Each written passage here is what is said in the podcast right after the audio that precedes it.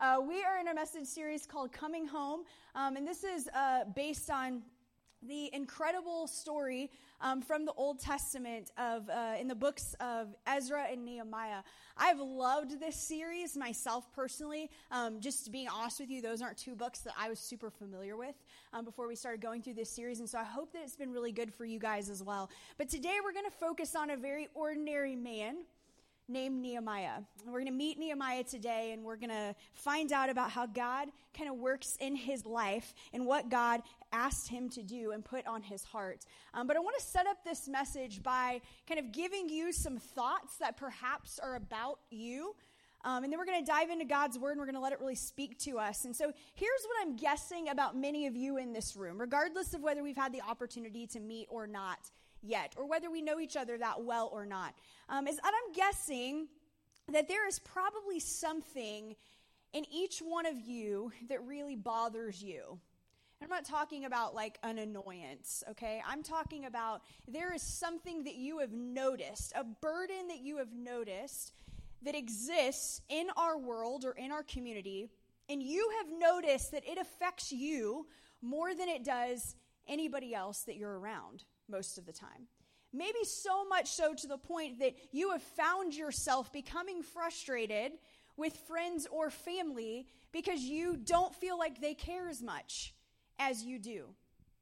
And many times, this type of burden, this type of um, passion that I'm talking about, a lot of times has to do with maybe you feeling like you need to stand up on behalf of someone else or a group of people or maybe an injustice that exists in the world, a need in our community that you've seen, and it profoundly affects you to the point where at times you, you lose sleep over it, you found yourself being emotional about it, and you've noticed that it doesn't necessarily affect you in the same way that it does other people. There's a pastor in the Atlanta area, his name is Andy Stanley, and Andy Stanley says that that thing that burden that you have is the answer to this question What breaks your heart? What breaks your heart?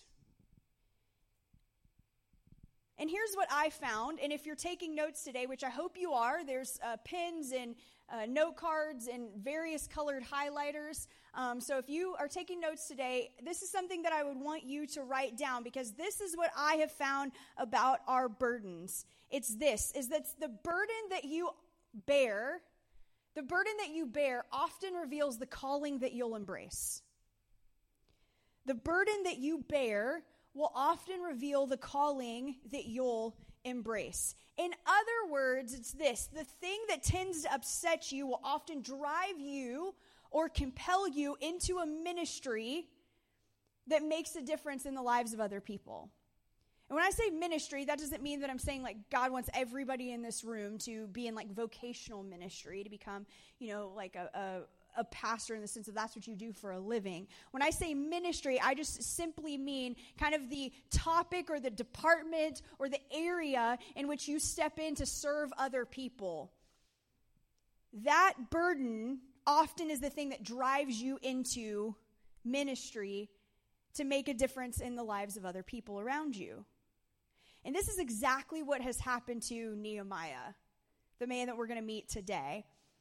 And here's the great thing about Nehemiah is he's not a pastor, he's not a priest, he's not a prophet, he's not a contractor, which will be important when we get into the story in just a minute. He's not verified on Instagram. He doesn't have a certain amount of followers to be able to swipe up or whatever you have to have on social media. He doesn't have any of that. Um, He's just a guy that's an ordinary servant. In fact, for a living, his job is he is the cupbearer to the king, which means literally his job is to put himself on the line every time the king wants to drink something to test it to see if there's poison in it before he hands it over to the king. I mean, literally, his entire job is serving. He's a very, very ordinary guy that doesn't have any sort of formal appointed position, but what he does have is he has a God ordained passion. And we're going to see as we walk through this passage in Nehemiah we're going to see that not only is that all that it really took for Nehemiah to act on his burden to act on his passion, that's all it takes for us as well. And so we're going to be in Nehemiah chapter 2. And so um, if you brought your Bible, awesome. Uh, go ahead and open it to chapter 2. If you did not, we have Bibles on the tables for you. Feel free to grab one of those. Um, we're also going to put the scripture up on the screen uh, behind us. But one thing that we like to do here at Real Hope is we like to encourage people to underline and highlight in their Bible along with their notes. Um, and so feel free to take that Bible on the table, open it up, do that. If you don't have a Bible at home, um, we don't just put those out there for them to sit there every week. We'd love for you to take one home and have that be um, your Bible. So we're going to be in uh, chapter 2 of the book of Nehemiah. And what we're going to do is we're going to read kind of the entire narrative that we're going to be focusing on today, and then we're going to pull some things out of that um, as we kind of continue on today. So we're going to start in verse 1, but we're going to start in the second half of verse 1. So this is what it says, Nehemiah chapter 2, verse 1, um, that second half there. It said, I had not been sad in his presence before. This is Nehemiah talking. I had not been sad in his presence before. So the king asked me, Why does your face look so sad when you are not ill? This can be nothing but sadness of heart. I was very much afraid, verse 3, but I said to the king, May the king live forever. Why should my face not look sad when the city where my ancestors are buried lies in ruins and its gates have been destroyed by fire? The king said to me, What is it you want? And then I want you to underline this next phrase before you get to verse 5. Then I prayed to the God of heaven. And I answered the king, if it pleases the king, and if your servant has found favor in his sight, let him, underline the rest of this sentence, send me to the city in Judah where my ancestors are buried so that I can rebuild it. Then the king, with the queen sitting beside him, asked me, How long will your journey take, and when will you get back? It pleased the king to send me, so I set a time. I also said to him, If it pleases the king, may I have the letters May I have letters to the governors of Trans Euphrates, underline this phrase right here, so that they will provide me safe conduct until I arrive in Judah. And may I have a letter to Asaph, keeper of the royal park, so, and underline this phrase, he will give me timber to make beams for the gates of the citadel by the temple and for the city walls for the residence I will occupy. And because the gracious hand of my God was on me, the king granted my request. And I want you to skip down to verse 17. We're going to pick up in 17. Then I said to them, You see the trouble we are in. Jerusalem lies in ruins, and its gates have been burned with fire. Come, let us rebuild the wall of Jerusalem, and we will no longer be in disgrace. I also told them about the gracious hand of my God on me and what the king has said to me. They replied, Let us start rebuilding. So they began this good work. All right. So here's here's what's happening. Here's the thing. God was calling the Jewish people. We've been talking about this over the last um, few weeks, but God was calling the Jewish people home. They'd been years and years and years in captivity. And so yes, he was calling them home to heal from being in captivity, but he was calling them home also to rebuild their community and be a representation of God to others around them. And here's the thing some of you sitting in this room, you're in the very same place. Um, God has called you home to Real Hope Community Church. You have made Real Hope Community Church your home. And since you've made Real Hope Community Church your home, you kind of been sitting on the outskirts because maybe you needed some time to heal, maybe from some past hurt or some burnout or, or something like that. But just like Nehemiah, God is saying, hey, you know, it's time for you to kind of get involved. It's time for you to act on that passion and that burden that I've given you. It's time to step up and lead here at the church to be involved in what God has ordained, what has God has ordained as a passion in your life.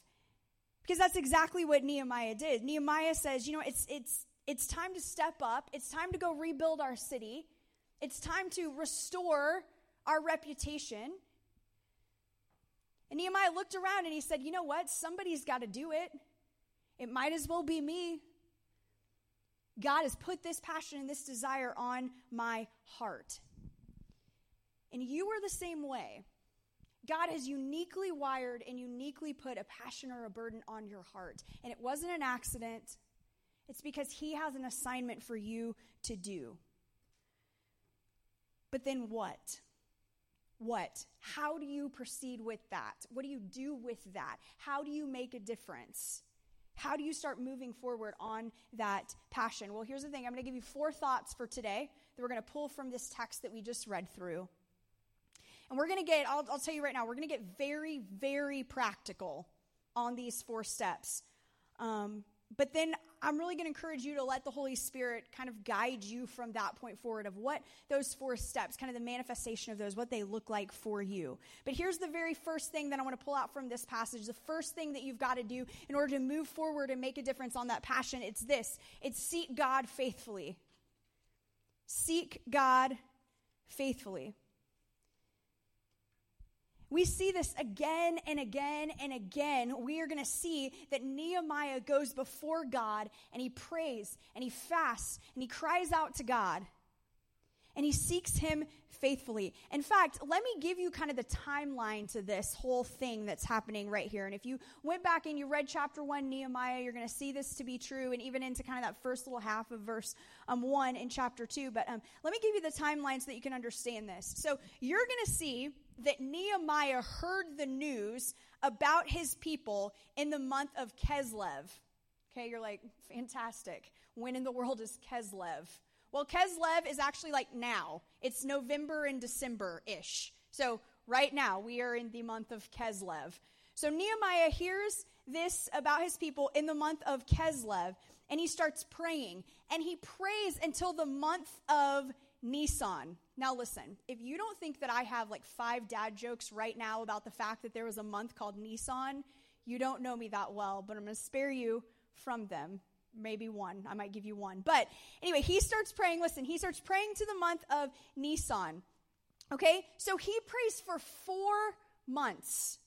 For four months, Nehemiah is praying, he's fasting, he's hurting for his people, he's crying out to God, he's seeking God, asking him, What do you want me to do about this burden of rebuilding the city that you have placed on my heart? And why is he doing this? Well, because he wants to make sure that God is the one leading his steps. And here's why it's, it's hard to convey um, how tricky this situation is, but I'm going to try. So it would have not only been kind of uncomfortable for Nehemiah to go to the king and approach him with this request, it would have been downright dangerous. Because as the cupbearer, it is his entire job to make sure that the king is always safe and the king is always happy. So he's not going to bring him difficult news that could risk putting the king in a bad mood or making him sad. That's not what he's going to do. If he does that, he could literally be putting himself in danger. And depending on the mood of the king, the king could be like, "I don't I don't want to hear about this. Like my life's good. I'm in a joyful place. Get away from me." With this news, and it literally could have been putting his life in danger. So he's seeking God faithfully to make sure that God is the one that is directing his steps. And listen, this this we see this. I want you to look back at verse 1. This is why Nehemiah says, "I had not been sad in his presence before." That's why he says that. Because it was his job to make sure that the king did ne- never got difficult news. That he was happy and joyful always in the presence of the king. And we go on to verse 2, and it says So the king asked me, Why does your face look sad when you are not ill? This can be nothing but sadness of heart. I was very much afraid.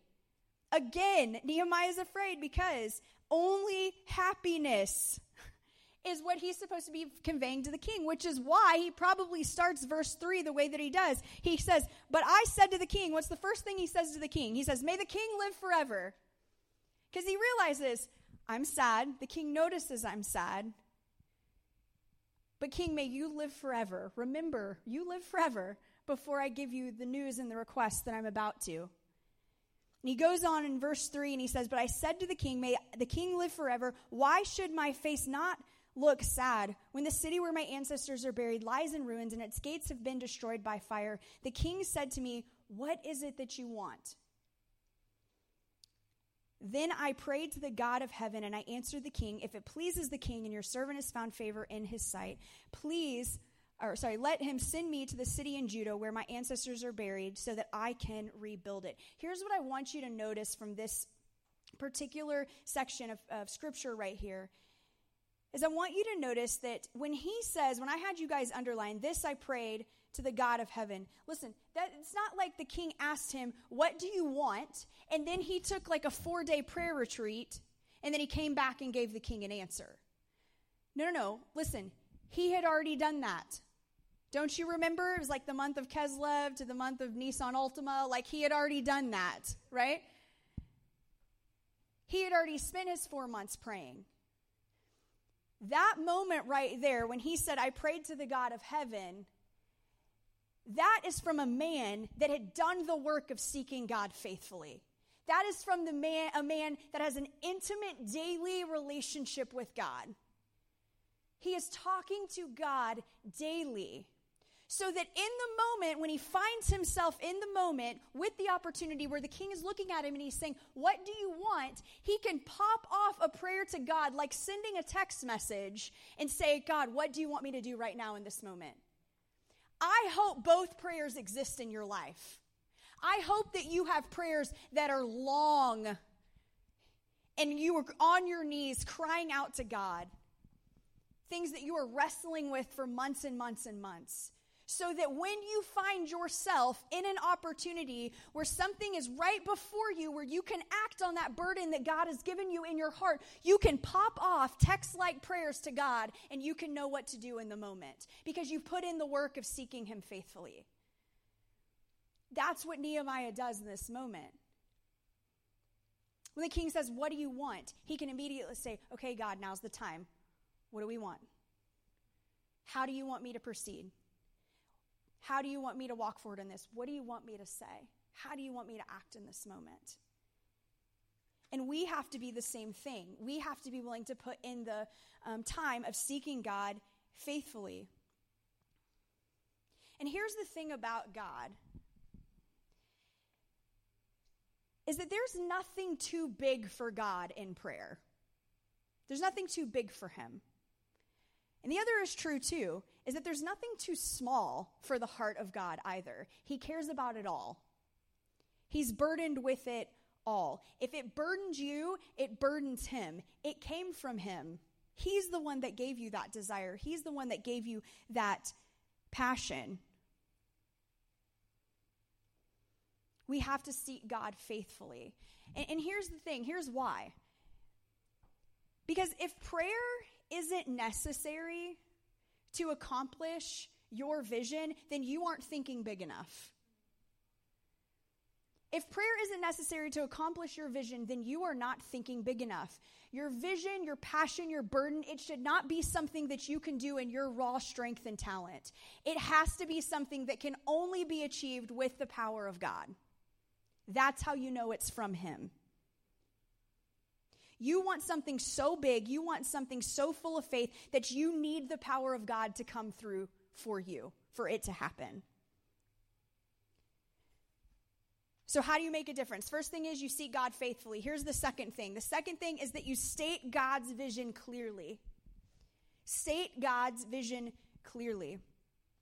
Here's what I found I found that for most people, it's not like a lack of caring that's their problem, it's a lack of clarity. It's not outlining specifically what you're called to do. And, and I want to show you this. I want, I want us to watch how there is crystal clear clarity of this ordinary man, Nehemiah, and the vision that God has given him. Okay, watch what, watch what happens. Watch what Nehemiah says. So the king asks Nehemiah, Nehemiah, listen, he's like, I see you're upset. What do you want me to do about it? And Nehemiah says in verse 5, he says this if it pleases the king, and if your servant has found favor in his sight, let him send me to the city in Judah where my ancestors are buried, so that I can rebuild it. One sentence. Absolute clarity.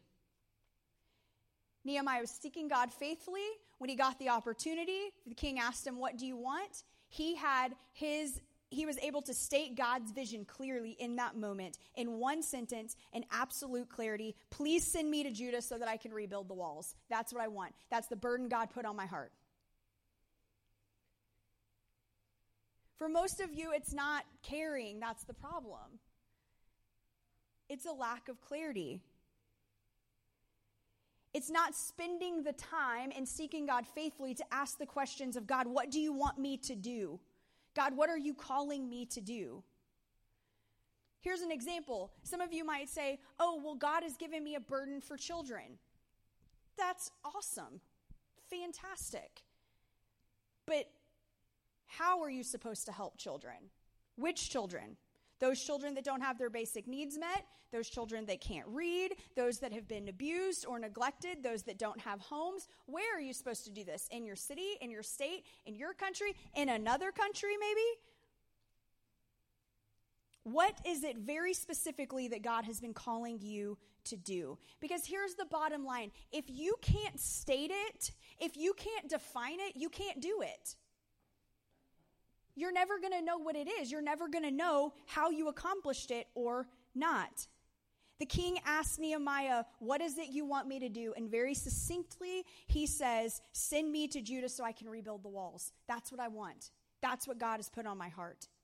In a sentence, what is God leading you to do? In a sentence, what burden has God put on your heart?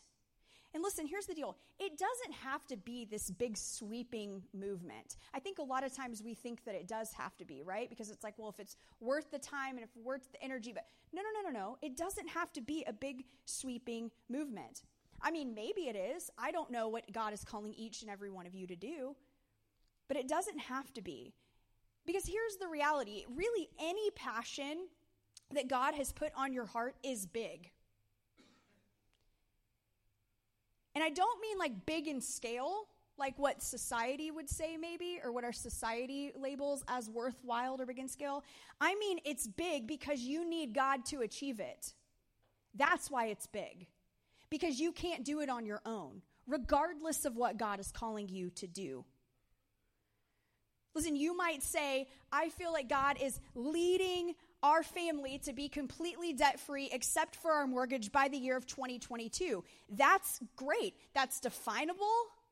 Therefore, it's perhaps even doable for you. You know succinctly, we're doing that or we're not, right?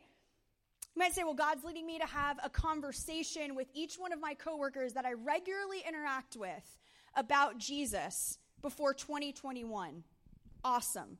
God's calling me to donate a combined $100,000 to my church by the time that I'm 40 years old. Great.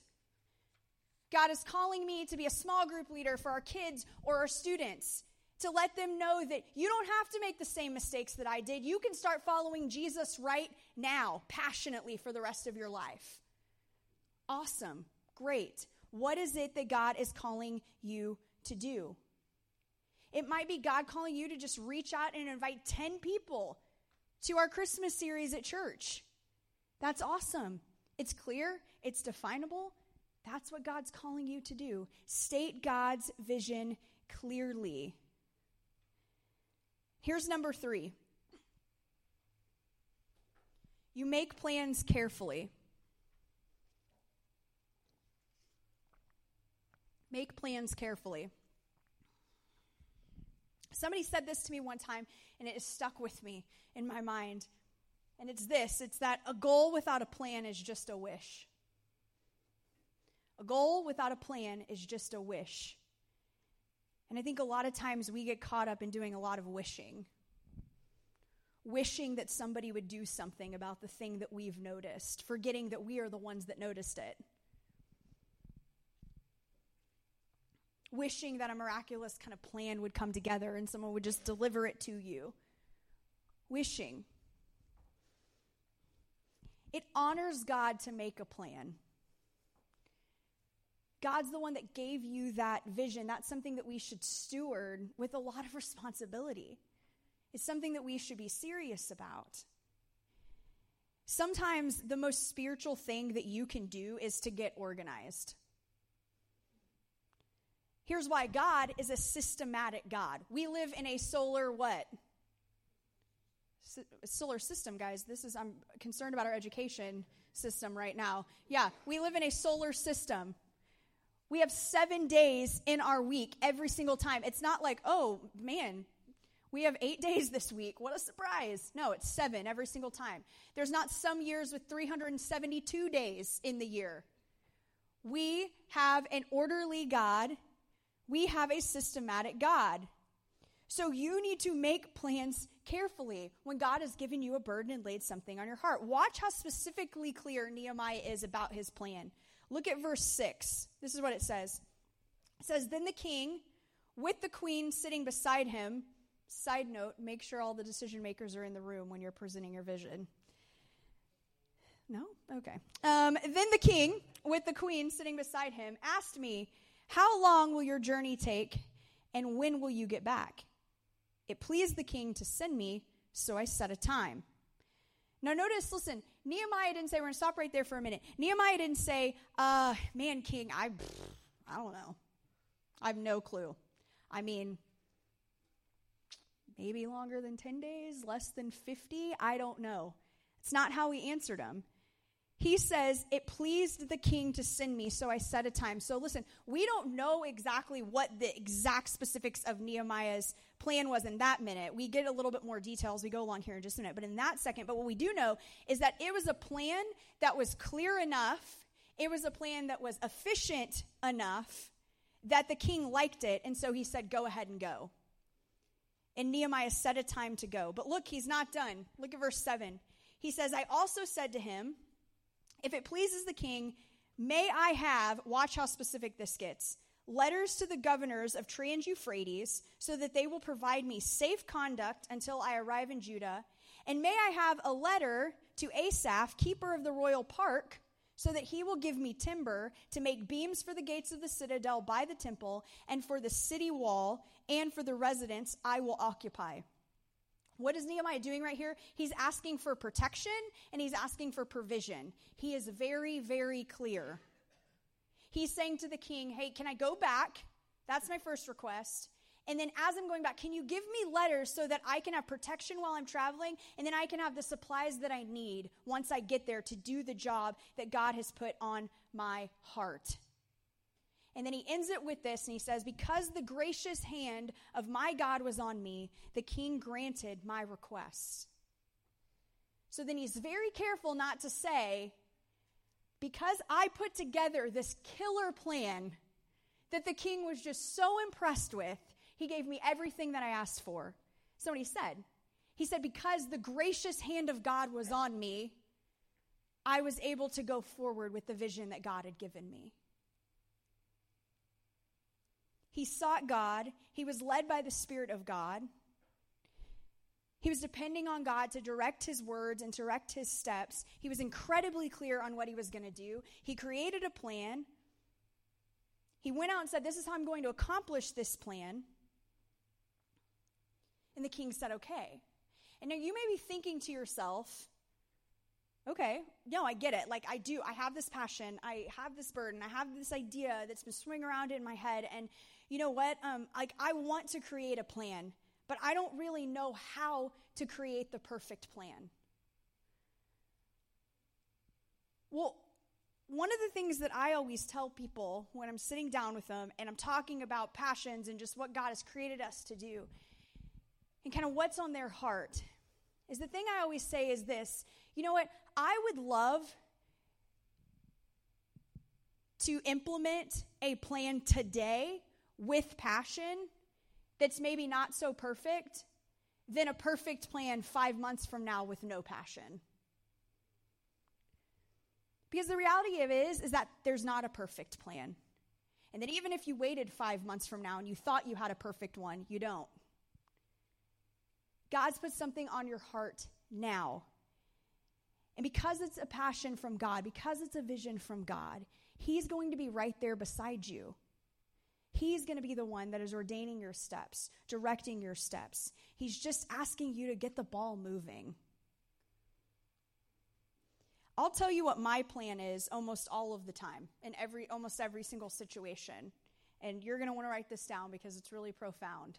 Here's what it is it's just do the right, do the next right thing with the need that's in front of you. That's it. Do the next right thing with the need that's in front of you. It's simple, but it works. Do the next right thing with the need that is in front of you.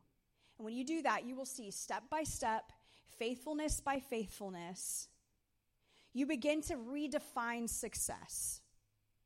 And you realize that success is not in achieving some sort of accomplishment out there in the future, that success is being faithful with the thing right in front of you today.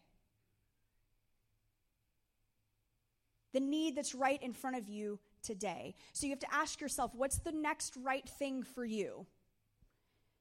You want to start a ministry? Okay, do the next right thing. Have a meeting with someone who's doing exactly what you want to be doing.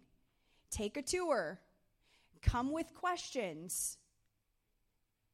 And then once you ask the question, shut your mouth and listen. Gain as much knowledge as you can. You've got an idea or, idea or you want to learn about something new, well, then register. Finally, sign up for that online class. Take that online class, find a mentor, write a business plan, listen to a podcast. I don't know what it is for you, but whatever the next right thing is for you with the need that's in front of you today, then do that. And I promise you, God will be faithful to begin to open doors again and again and again for you to be able to be active in the burden that He's given you. I've seen it in my life and I've seen it in the lives of other people as well. You seek God faithfully, you, def- you state the vision God has given you clearly, you make plans carefully, and then here's the very last one you invite people passionately. You invite people passionately. I'm going to take a, just a second to kind of detour from the passage a little bit to share with you guys about something that I am so incredibly excited about, and our staff is so excited about, and our elders are so excited about, and that's our Christmas series. We're kicking it off on December 8th. So next Sunday, we're going to um, wrap up the Coming Home series, this one that we're in right now. And then December 8th, we're going to be kicking off our Christmas series. And it's a series that's we're, that we're calling Turning Hearts. And it's coming from a passage in the book of Luke in which we're talking about how Jesus' arrival here on earth was for the mere purpose to turn hearts and to prepare the way for people to encounter Christ. And so I'm so excited about looking at our message series through that lens, through the lens of the gospel, through the lens of the arrival of Jesus Christ on earth. But I'm excited about it because the things that I just outlined for you in this series, this message today, those are the exact steps that our staff and our elders have been going through. Seeking God faithfully about what does he want for Real Hope Community Church over the next year. And then stating God's vision clearly. And then making a plan for the next year. And then on December 8th, we're going to get to passionately invite you to be a part of that. And I'm so I'm so excited about our Christmas series. And so I want you to like make a commitment right now. I know many of you it's a month of travel and family and all of that kind of stuff. Make a commitment to be here as much as you can throughout the month of December. And if you have family in town, guess what? They can come too. We would love to have them it's going to be an amazing time where you're going to actually get to see on full display what Nehemiah was doing in this exact passage and how that's going to work in our church. And you will not want to miss it. And I guarantee you that you're going to end up wanting to invite people passionately as well to what God is doing. But look at how Nehemiah invites people passionately. I want to look at verse 17. It says, Then I said to them, you see the trouble we are in. Jerusalem lies in ruins, and its gates have been burned with fire. Let's take a, just stop there for a second because I love Nehemiah's authenticity in this verse. Like he's telling the truth. He's not sugarcoating it. He's not trying to say, hey, this is going to be a really easy vision for you guys to get on board with. I think a lot of times we back away from asking people things because we want to answer the question for them before we even ask it. We don't ask because we're like, well, they're not going to do it. They've got too much going on, or this or that. Well, really, that's the job of the Holy Spirit working in their life. That's not our job. And so Nehemiah is just honest. He doesn't sweep it under the rug. He doesn't pretend. He just says, No, guys, we are in a lot of trouble. Here's the problem. He presents the problem. And then you keep going in verse 17, and he says, Come, let us rebuild the wall of Jerusalem, and we will no longer be in disgrace. So he says, Here's the problem. Our city lies in ruins. Here's the solution. We've got to do something about it. We have to rebuild this wall in Jerusalem, so we will no longer be in disgrace. He says, Come on, everyone. You say you believe in the one true God the God of Abraham and Isaac and Jacob. If you do, then let us rebuild the wall in Jerusalem. And then he says in verse 18, I also told them about the gracious hand of God on me and what the king had said to me. They replied, Let us start rebuilding. So they began this good work. When we invite people passionately, we have an opportunity to stand in front of them and say, Here's the problem. Here's why we should do something about it. And then we have the opportunity to say, you know what? And we're not going to be doing it alone. God is with us. God is working. God is for us. You can invite the people around you to believe that God is for them and for what you are doing. That God is the one that's opening doors that we don't have the power to open that He's the one giving us favor in the hearts of people. You can also invite people passionately, just like Nehemiah did. I love what John Wesley said. John Wesley is known to be the founder of the United Methodist Church. And this is what he said He said, Light yourself on fire with passion, and people will come from miles to watch you burn. Don't apologize for the calling that God's given you and the passion that you have for it. He did it for a reason, and he did it because he has a very distinct assignment for you to carry out. And so I'm going to dare you today to play with a little gasoline, like John Wesley, our friend, would say. Let your passion and your fire burn.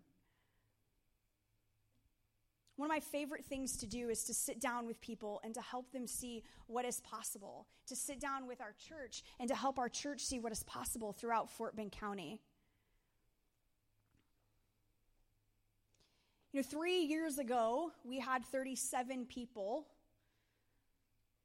that had nothing but a dream and a vision of a church that would see everything through the lens of the gospel and dare to be a safe place for people to wrestle with the big questions of faith. And as of today, we have over 200 people that call Real Hope Community Church their home in two different locations, all from different walks of life. And with your prayers and with our faith and with our heart and with our generosity and ultimately with the power of God, I honestly believe with everything inside of me that God's just getting started that he wants to see 300 people, 500 people, 1,000 people call Real Hope Community Church home. And not because we're obsessed with being able to put up big numbers like some sort of badge, but because God knows that there are a lot of broken, hurting people in Fort Bend County that desperately need the grace of Jesus Christ. And so we're not just building church services, we're building a church. We're on a mission to fill people with heaven who need the grace of our Lord Jesus Christ. And I would challenge you to say that there are people in your lives that you see on a regular basis that desperately need the grace of Jesus Christ as well. And so invite them to be a part of what's happening here at Real Hope. I mean, heck, we have a service at 7 p.m. tonight. Invite them this afternoon. Get them at the Perfect Latte at 7 p.m. Bring them back for our Christmas series. Start to think now of people that you're going to invite to our Christmas series the thing that is you're passionate about, your burden, listen, let it break your heart. It's okay. It should. Let it break your heart to the point where you cannot keep it to yourself, where it literally oozes out of you to those that are around you. And not with an anger that turns people away, but with a passion that draws people in. Because here's the thing here's the thing to remember is that the burden that you bear often reveals the calling that you will embrace. Some of you, you might say, well, um, I don't really. I don't really think God's calling me to do anything. Like, I'm not really that qualified of a person. I'm not a very um, charismatic person. Um, I don't really even like people that much, if we're being honest. Um, you know, you're like, I'm just pretty ordinary. And I would say, well, congratulations, you are the exact type of person that God has used over and over and over again throughout His Word. You are exactly the type of person God's working, looking for and going to use. I'm going to wrap up today by just giving you a short story of a way in which um, God still uses very ordinary people. Um, this is not just isolated to Nehemiah, as printed as some words uh, in our Bible. This is still very real and happens of God using a very ordinary person to work to achieve something. So I have always known that my burden and my passion is specifically for those that are marginalized and vulnerable due to poverty, specifically children, but really anybody in general, but specifically children. I have been many a times found myself in full blown like tears hearing a story about a kid going to bed hungry or not having access to clean water, a basic need that every human being should have. And looking around a room and being like, I don't understand why no one else is literally like in the fetal position right now about this story. That's a problem. And so God has given me opportunity after opportunity as I've prayed over the last several years um, to be a part of um, being involved with kids that find themselves in that situation in various ways. But last year, God did this amazing thing in which He took that passion and that vision and He collided it with another passion in my life, which is fitness. And I randomly one day, as I was working out, found, found myself um, at my CrossFit box and found myself in the middle of a workout um, just kind of stopping. And if you if you've ever done crossfit or maybe you don't or you don't know much about it you don't really stop during the workout. It's a timed thing. But i found myself stopping kind of just looking around my gym for a minute and looking at all the people that were working out. And i thought to myself what would it look like for god to use this fitness community to help children that are in poverty i didn't know the answer to the question one, because I can say this because I am a CrossFitter, but most CrossFitters are really into themselves. And so it was hard for me to imagine them wanting to help other people. But I was like, well, man, I don't know. What does this look like? And so what I did is I did the next right thing. I called our friends up at World Vision and I said, hey, what do you guys think about this question? What do you think that would look like? And after several months of conversation, we created an event called the Charu Challenge. Many of you guys know and have heard of Charu because we talked about her during our Matthew 25 challenge, but she was a little girl that just two years ago, at the age of five, was making an average walk of six kilometers a day to have access to literally cow manure filled ponds. Bringing back to her village um, to digest, and she did not have access to clean water. But last year, through the work of World Vision and various events like the Charu Challenge, Charu's family got access to clean water right in her village. So now she's not walking six kilometers, she's walking like 100 feet to turn on a faucet. And her mom's not having to worry anymore that she's going to be one of the 1,000 children a day that die by not having access to clean water.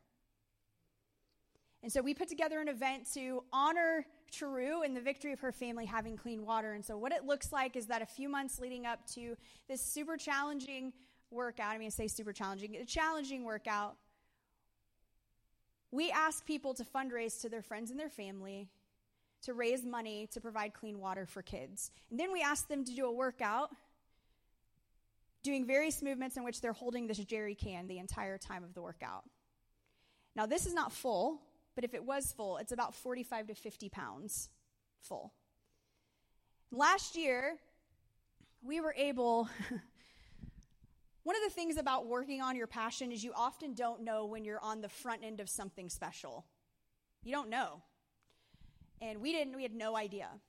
But last year, we had 11 um, uh, gyms participate in the Charu Challenge, and through 11 gyms, uh, we were able to raise $64,000, which provided clean water to 1,200 children.